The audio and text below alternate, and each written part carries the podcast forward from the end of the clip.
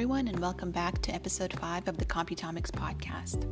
Last week, we discussed the field of cannabis and hemp genetics, and I loved the opportunity of diving deeper into all the intricacies of agricultural landscape, from the supply chain to the legal framework to trade optimization. And today, freelance writer and researcher Sarah Mock will expand our view even more as we discuss the depth and the breadth of agriculture and what our words really mean when we talk about farming.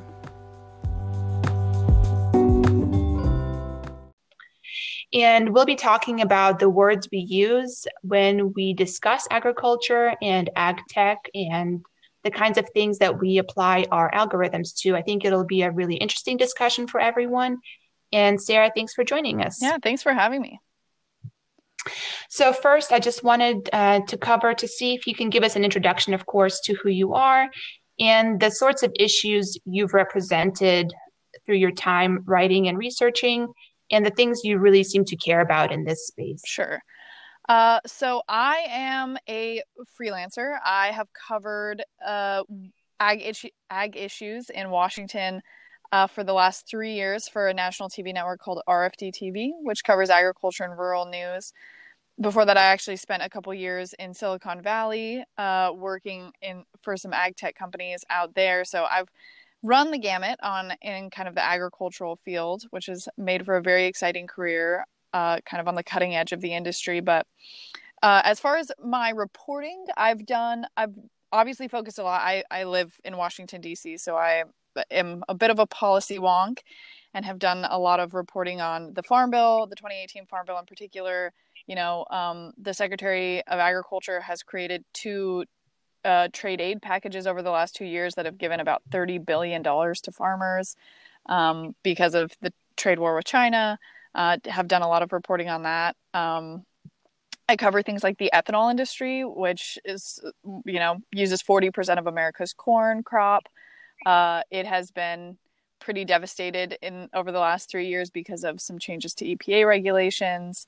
Um, you know, the big news right now because of the coronavirus is around meatpacking plants and, and kind of worker treatment um, and health and safety in the food supply chain. So, um, my coverage pretty runs the gamut pretty broadly through kind of food and ag and rural issues, which are all pretty closely tied together, and then kind of tangentially hits on you know everything from trade and finance and the economy to the environment to um, you know, workers' rights and social justice. So it's it's a it's ag is a huge world. It's a big space, and um, you know, it's a lot more than just pork belly futures and and what's happening on the farm. So. Yeah, that's and that's one of the reasons why I wanted to have you on, just to sort of um, expand our perspective on what we're really saying when we say agriculture, because it seems like you've had an amazing experience. You've covered a lot of different perspectives. And like you said, even ideas like workers' rights and justice are really highlighted or considered part of this sort of narrative that we talk about.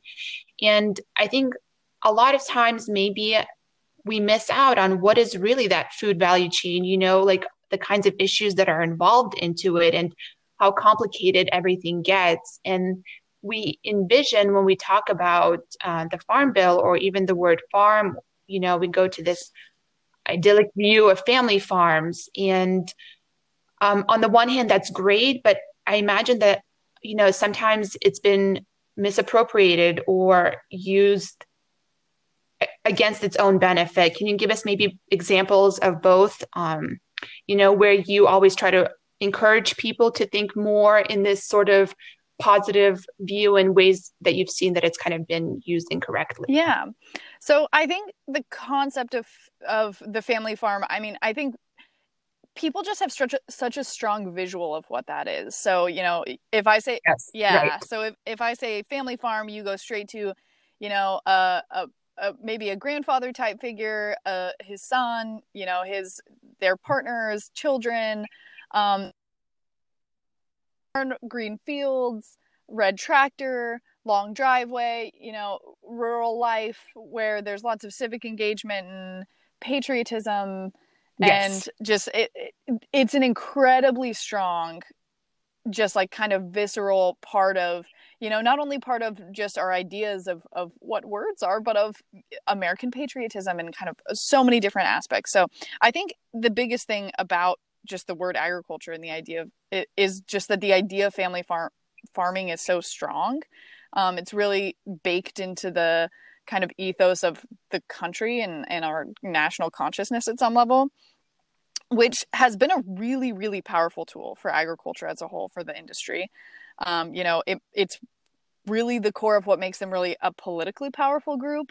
You know everyone on both sides of the aisle no matter what stance you're taking when it comes to an agricultural issue uses the that visual of a family farmer as a way to to defend against it you know as Michael Pollan's Omnivore Omnivore's Dilemma and and writings like that became more popular in the early 2000s, there became more of a split between the idea of family farms and um, industrial farms, which mm-hmm. isn't a totally sensical split, mostly because like 98% of farms in America are family farms, including many really large scale operations, which I guess is what people mean when they say industrial farms.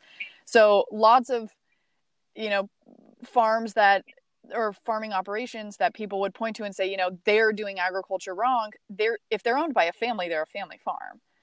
Mm-hmm. And mm-hmm. so it I, I think that's it's the the idea and how beloved the idea of family farming is to people on both sides of the aisle and of every political persuasion has protected the industry from really making uh, any significant changes or very many significant changes. Um, you know, technologically, it's moved forward a lot, uh, mostly, you know, for economic reasons, frankly, and because there's a lot of wealth and land in America, uh, and farmers tend to own land. That's how you become a farmer.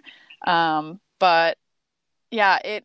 Um, so I think that there's definitely it's a powerful visual that that can be used for good. I think there is a strong kind of um, national security argument around farming and and having a good story and and being able to point to um, you know something that's really important uh, uh the idea of farms as a pillar of rural communities um, yeah. as a as a pathway to self sufficiency as a as a way to build work ethic you know as a kid myself who grew up on a farm I did learn work ethic on the farm. I did, you know, learn how to serve my community because of kind of these rural ethics. Um, I think the mistake there is assuming that farming is the only way to build those skills. um, but well, and also putting a lot of pressure on one industry. I'm reminded of, uh, you know, one article you wrote about the pressure of sort of agriculture to save the world, right? So I know that a lot of the project we work on, both globally and sort of small scale, um, you know, deal with sort of helping. Let's say the way we phrase it is helping agriculture be more efficient, right? So produce more with less waste, less toxins, um, you know, maximize genetic potential. But it is sort of again a large pressure to apply on one industry, and I think maybe we don't even know where we're applying it when we say agriculture should save the world, right? Yeah. Well, and it introduces an interesting kind of dilemma or double bind because the people and the operations who there I will preface this by saying there is certainly a movement among farmers and ranchers to um, do more environment envi- do more for in the environment and to increase efficiency. Efficiency matters so much especially when you have razor thin margins which everyone in agriculture does um, or everyone in farming does. I the agribusiness world is a little bit different, but um, these there is a lot of energy and interest in farming better especially among successful farmers. But guess what? The more successful you get, the more likely you are to be put into that industrial farmer category instead of the family mm-hmm. farm.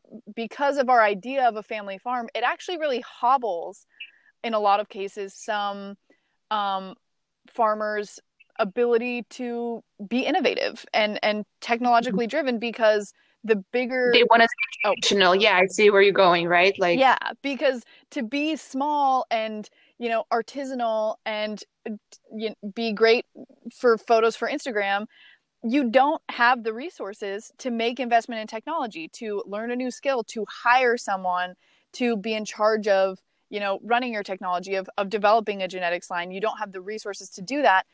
And this kind of gets back to the really problematic underpinning of the family farm narrative, which is that a family and what today is in mostly just like just a man or potentially like a man and his son running multi-million dollar businesses.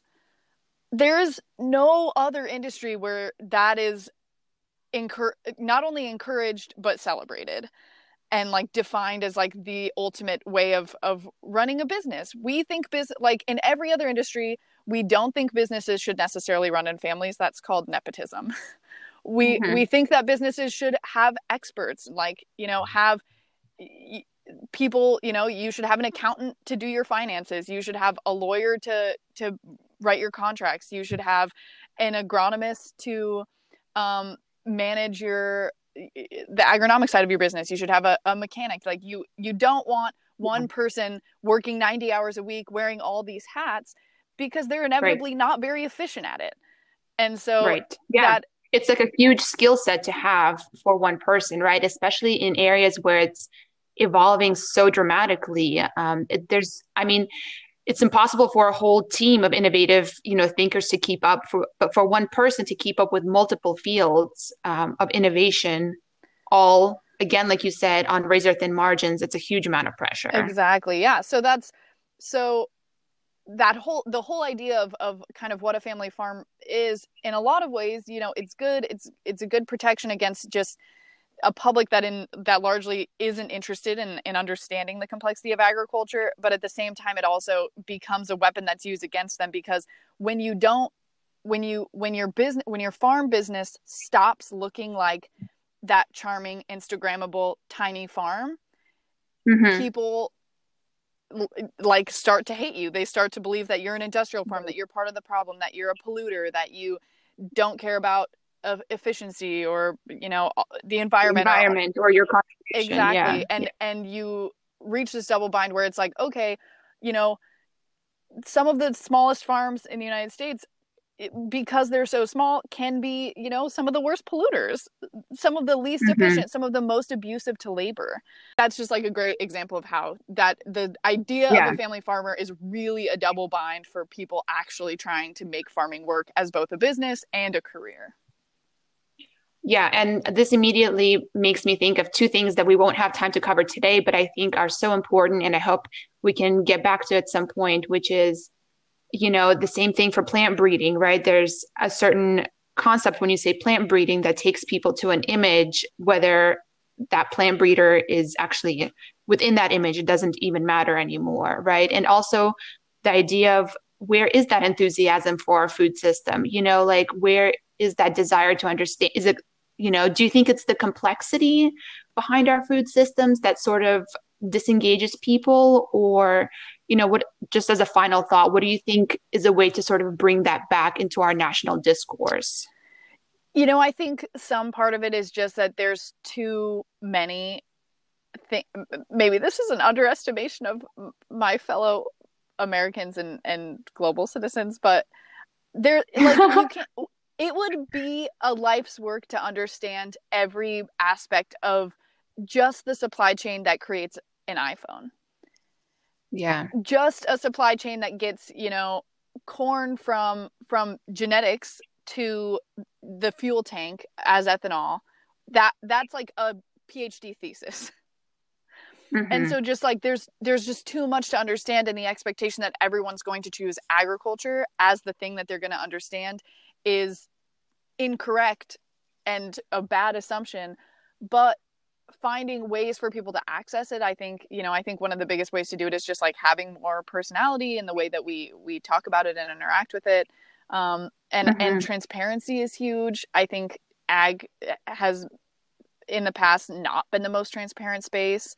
Um, so i think i think leaning into that more will be helpful. But yeah i don't think it's that people are stupid or disengaged or like for whatever reason aren't interested. I think it's that I I literally do this for a living and I every day that I'm not studying a specific topic in ag, I'm falling behind in my knowledge of it because it changes so fast. Yeah. Yeah. Well, that's why I think it's so amazing to have, you know, people like you in our network is because um, you know, whenever I feel myself, there's times when I feel myself talking about something and I think like, wow, like um I bet Sarah has something to say about that. And then, you know, referring to experts. And, you know, that's sort of what we try to provide too at Computomics is, you know, if someone's thinking, oh, this is a com- complex challenge and they don't want to do a PhD on it themselves, you know, that they can come to us. And I think it's important to have those sort of legitimate reference bases to talk to. And I think this idea of like, what is agriculture? It's just as important to consider as what are the genetics of corn you know so it's amazing to just put it all into one picture so thank you so much yeah absolutely thanks for having me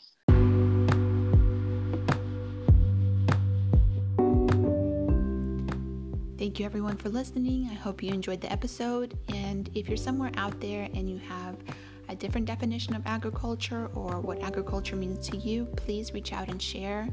We love learning. It's one of the things we love most about our journeys that we take with our breeders and growers. We bring our knowledge on statistics and machine learning, and they bring their journeys and their knowledge on and off the field, and we put it all together for a very successful partnership. So, we're always looking to hear from other voices, other experiences, and please get in touch, stay connected, follow us on our blog, go to computomics.com, and we hope to speak with you soon. Thanks a lot.